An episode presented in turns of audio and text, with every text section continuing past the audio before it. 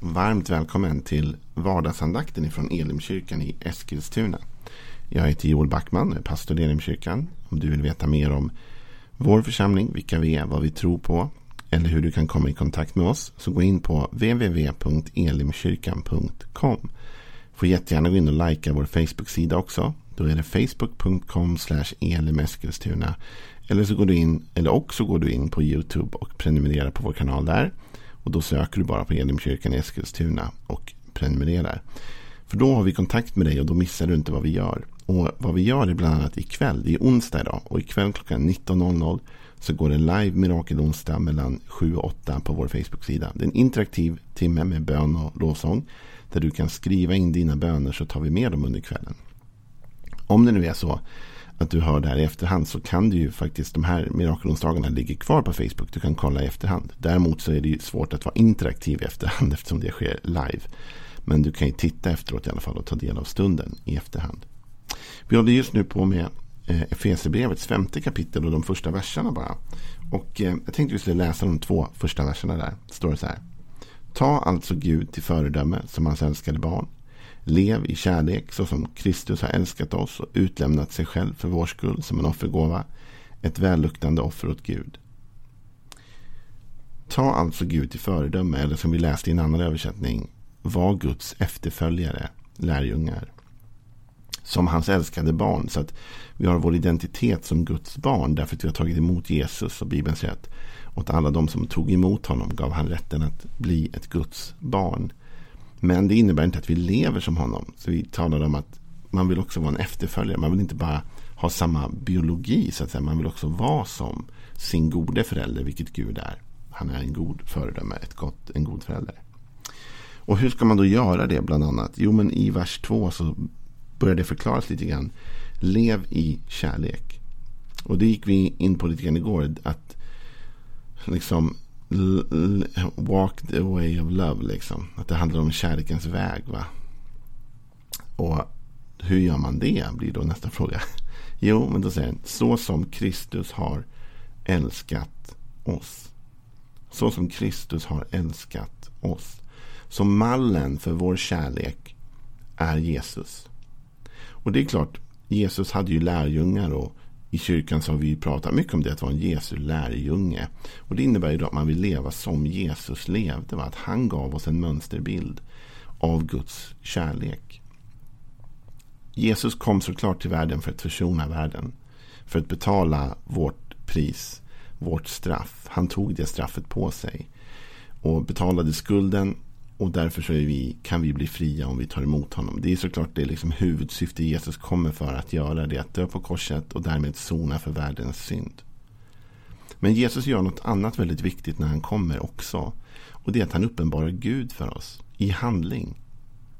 Hebreerbrevet säger vid något eh, tillfälle att eh, många gånger och på många sätt talade Gud i forna tider till oss genom profeterna. Men nu i denna tidens slut har han talat till oss genom sin son så när Jesus kommer så blir han ett synligt exempel. Man kan ju lära på olika sätt, eller hur?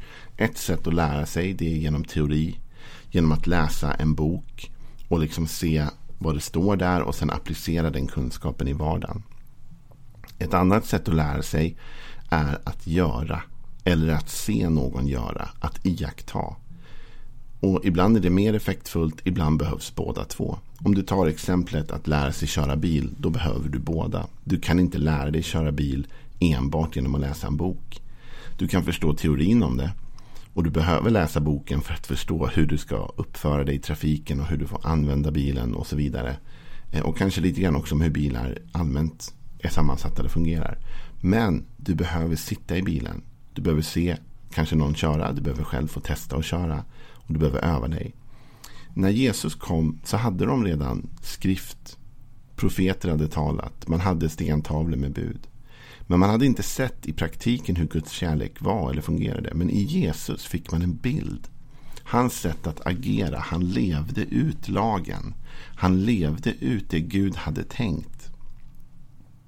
Och därför, om vi vill förstå Gud så behöver vi titta på Jesus. Det är därför det är så viktigt att läsa de här fyra evangelierna. Därför att när vi läser dem så ser vi Gud. Vi ser hans ord liksom förkroppsligat. Ordet blev kött, står det i Johannes evangelium. Och det betyder att Guds ord blev för, för, förkroppsligat i Jesus.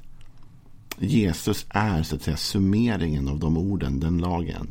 Hans sätt att agera är det sätt som sammanfattar Guds vilja. Så vi behöver titta på honom. Så vi ska älska så som Kristus har älskat oss. Med andra ord, vi ska titta på hur Jesus levde och hur Jesus gjorde. Och vi ska lära av det. Vi ska ta lärdom av det. Det är på det sättet som du och jag också ska älska. För det finns olika sätt att älska på. Jag menar, det finns ett världsligt sätt att älska och det finns ett gudomligt sätt att älska. Det världsliga sättet det handlar ju mycket om att älska det som är värt eller värt att älska. Det vill säga, jag är snäll mot dig så länge du är snäll mot mig. Jag tycker om dig så länge du för, motsvarar mina förväntningar och så vidare. Gud har ett lite annat perspektiv på det där och vi kommer till det sen. Men vi ska älska som Jesus har älskat. Och då kan vi gå till Johannes första brev. Johannes brukar ju kallas för kärlekens apostel. Han är den som talar mer om kärleken än någon annan. Eh, och då kan vi läsa ifrån vers 16 i det tredje kapitlet i första Johannesbrevet. Genom att Jesus gav sitt liv för oss har vi lärt känna kärleken. Också vi är skyldiga att ge vårt liv för bröderna. Om någon som har vad han behöver här i världen ser sin broder lida nöd men stänger sitt hjärta för honom. Hur kan då Guds kärlek förbli i honom? Mina, kär, mina barn, låt oss inte älska med tomma ord utan med handling och sanning. Så här sägs det en del om Jesu kärlek. Det sägs att Jesus gav sitt liv för oss och det är på det sättet vi har lärt känna kärleken. Jesus gav sig själv för oss. Han var självutgivande. Jag har i någon tidigare podd eller vardagsandakt talat om just detta att kärlek och generositet hänger ihop. Att ty så älskade Gud världen att han gav. Att det inte finns någon sann kärlek utan givande och inget sant givande utan kärlek. Vi ser i Jesu givande hans kärlek. Det var i, det, i den handlingen att han gav sig själv sitt liv för oss som vi lär känna kärleken. Och det där är inte så farfetched. Därför om vi tittar på ett äktenskap när folk gifter sig. Vad är det de egentligen lovar? Eller ger till varandra på bröllopet? Ja, någon kan säga att man ger ringar till varandra. Men nej, det är inte ringarna i sig som är grejen. De är en påminnelse. Men grejen när man gifter sig med någon är att man ger sig själv. Jag ger mig själv till dig. Och du ger dig själv till mig. Vi ger oss till varandra. Och det är det, den kärleksutgivelsen som vi får lära här av Jesus. Den som älskar ger av sig själv till andra. Här säger sen Johannes vidare, också vi är skyldiga att ge vårt liv för bröderna. Nu handlar inte det om samma sak. Förstå mig rätt. Det handlar inte om att vi alla ska hänga upp på ett kors och dö för varandra. Eller att vi ska dö för varandra i fysisk mening. Men det Johannes menar här är att Gud har gett oss ett exempel. Att när man älskar någon annan då ger man av sig själv. Och imorgon ska jag tala lite grann om att man kanske till och med ger på bekostnad av sig själv. Men man ger till någon annan.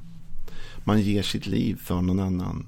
Och då är frågan vad du och jag, vad, vad, vad använder jag mitt liv till? På vilket sätt återspeglar mitt liv Guds kärlek? På vilket sätt ger jag av mitt liv till någon annan? Här säger till och med Johannes att jag är skyldig att göra det. Jag är skyldig att ge mitt liv för bröderna.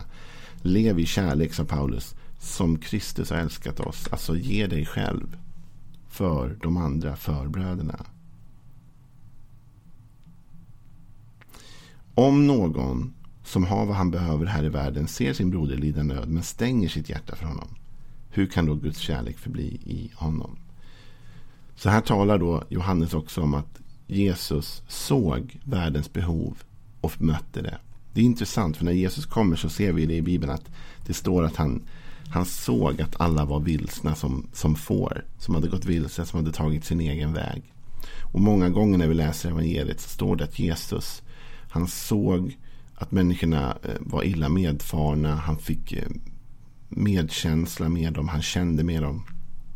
Och det skapade i sin tur ett givande drivet av kärlek till de människorna. Du och jag när vi ser behov i världen behöver ha kärlek. Så att det flödar ut och flödar in i deras liv. Det är också en bra värdemätare för om jag lever i Guds kärlek eller inte. Det är om jag kan gå förbi nöd utan att bry mig. Om jag kan gå förbi nöd utan att känna något i mitt hjärta eller ens ha en känsla av att vilja hjälpa till.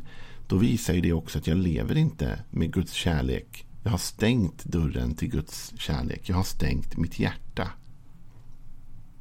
Och så säger Johannes, låt oss inte älska med tomma ord utan handling och sanning.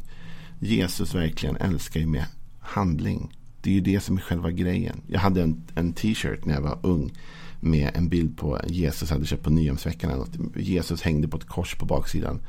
Och så stod det så här, action speak louder than words. Handling talar högre än ord. Alltså med andra ord, det var inte bara det att Jesus sa att han var beredd att dö för mig, utan det faktum att han dog för mig. Hans kärlek fick det uttrycket i handling. Om vi ska älska som Jesus har älskat så kan inte vår kärlek bara förbli ord. Utan vår kärlek behöver få ett annat uttryck, ett uttryck som handlar om att, att ge av vår kärlek. Att ge ut till någon. Att dela med sig. Det kan inte bara vara ord. Det måste få bli action. Och, man läser i, och här stod det att vi skulle ge vårt liv för bröderna. Och det är en sak som är okej. Okay. Alltså ja, det är en sak att ge sitt liv för människor som, som bryr sig om en eller som man själv bryr sig om, som är bröder, som är familj.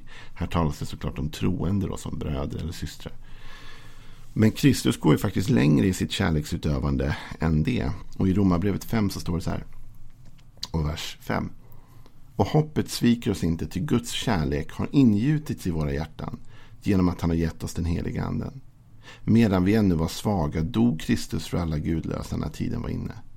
Knappast vill någon dö för en rättfärdig. Kanske går någon i döden för en som är god. Men Gud bevisar sin kärlek till oss genom att Kristus dog för oss medan vi ännu var syndare. Så Kristus dog inte bara för bröderna. Kristus dog för dem som var egentligen Guds fiender. Gud dog för oss när vi visade vår sämsta sida för honom. Då gav han all sin kärlek till oss. Och då kanske du är som jag, att då tänker du så här, det där klarar inte jag av. Jag klarar inte av att ge min kärlek till människor som inte förtjänar det, eller som beter sig illa, eller som inte är värda det, eller som, som vad det nu kan vara. Men den här versen börjar faktiskt med att det här handlar inte om att ge av din mänskliga kärlek eller förmåga. Det börjar så här i vers 5. Hoppet sviker oss inte, ty Guds kärlek har ingjutits i våra hjärtan genom att han har gett oss den heliga anden. Så här säger Paulus i Romarbrevet att Gud har ingjutit sin egen kärlek i ditt hjärta genom den heliga ande. Och det är den kärleken vi behöver koppla in i. Det är den kärleken vi behöver säga till Gud. Gud, låt din kärlek flöda genom mig. Jag klarar kanske inte det här själv, Gud, att älska den här personen eller att, att visa kärlek till den här personen. Men jag ber Gud att din kärlek som du har satt i mig genom den heliga ande ska flöda genom mig till den här personen. Om vi då hoppar tillbaka lite snabbt, det blir mycket bibelord där, men hoppar tillbaka lite snabbt till det vi nyss läste i Johannesbrevet. Så stod det så här, om någon som har vad han behöver här i världen ser sin broder lida nöd, men stänger sitt hjärta för honom. Hur kan då Guds kärlek förbli honom? Med andra ord, målet är att öppna hjärtat och släppa ut Guds kärlek. Det är det som är poängen. Inte att jag ska framhäva eller skapa kärlek till någon jag kanske inte känner kärlek till. Men att jag öppnar mitt hjärta och låter Guds kärlek flöda ut genom mitt hjärta. Men jag har också ett alternativ till. Och det är att stänga mitt hjärta och inte öppna upp det. Och på det sättet kan inte heller Guds kärlek komma ut ur mitt hjärta. Så vad jag vill uppmuntra dig till är kanske den här lite krångliga, halvt eh, röriga andakten idag kanske. Så är det detta. Vi ska älska som Jesus har älskat. Måttstocken för vår kärlek ska inte vara vad andra människor gör eller hur de tänker. Vad världen säger att vi ska älska eller inte älska. Vi ska älska det som Gud säger att vi ska älska. Och Jesus han älskade till och med sina fiender. Och han säger till och med till oss att vi ska be för våra fiender. Så hur gör man det? Det kan man inte klara själv, men man kan öppna sitt hjärta. Och det är det jag vill ge dig som en utmaning idag. Be den här bönen idag och kanske alla dagar. Gud, låt mitt hjärta vara öppet. Låt din kärlek flöda genom mig till andra människor. Gud, jag öppnar mitt hjärta och låter din kärlek flöda. I Jesu namn. Amen.